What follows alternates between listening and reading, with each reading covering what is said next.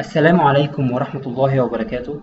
بعد ما تعرفنا في المحاضرات السابقة على ال 3 main factors اللي بتكون ال blockchain system وتعرفنا على ال cryptography وال peer to peer network وأيضا ال blockchain program في محاضرة اليوم هنبدأ نتعرف على البيتكوين البيتكوين هو أول decentralized digital currency أول عملة رقمية تعمل على مبدأ اللامركزية. واتكلمنا قبل كده في المحاضرات السابقة على اللامركزية الشخص اللي عمل مبدأ البيتكوين والبلوك تشين مع بعض علشان يستخدم ال cryptography technology ليسيطر على عملية وإدارة وصناعة البيتكوين ويقدر إن هو ينشئ عملة رقمية يسمى ناكاموتو. طيب نسأل سؤال.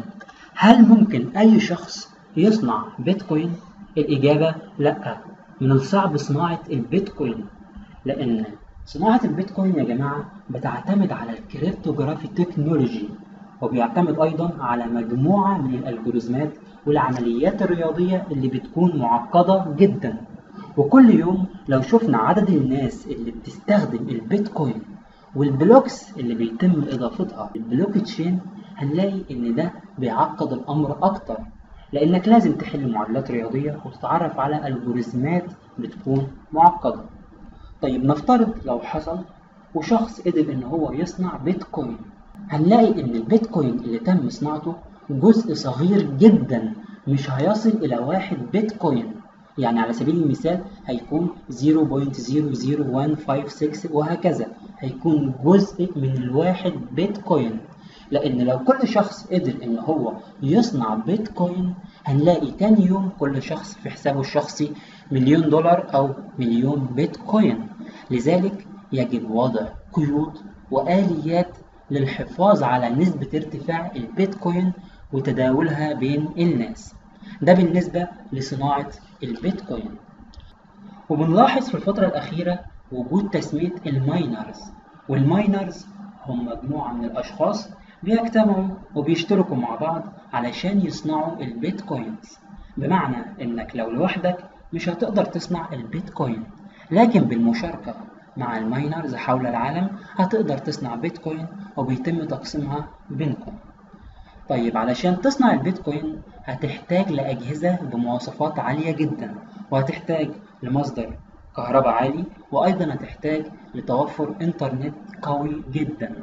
وهتحتاج أيضا إنك تحل معادلات رياضية وتتعرف على ألجوريزمات بتكون معقدة. وزمان كان ممكن يتم صناعة البيتكوينز بأجهزة عادية لكن حاليا هتحتاج إلى المواصفات العالية علشان تعمل block جديد.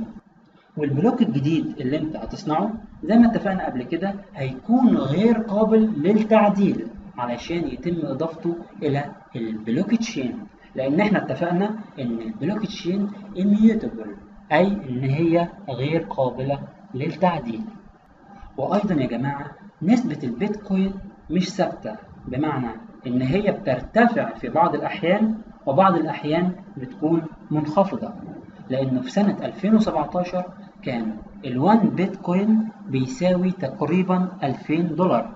حاليا ال1 بيتكوين بيساوي تقريبا 6367 دولار. وسبب الزيادة إن ناس كتير بدأت تستثمر في البيتكوين ودخلوا على البيتكوين وأصبحوا جزء منه وبالتالي أصبح البيتكوين قوي جدا. وإلى هنا شكرا والسلام عليكم ورحمة الله وبركاته.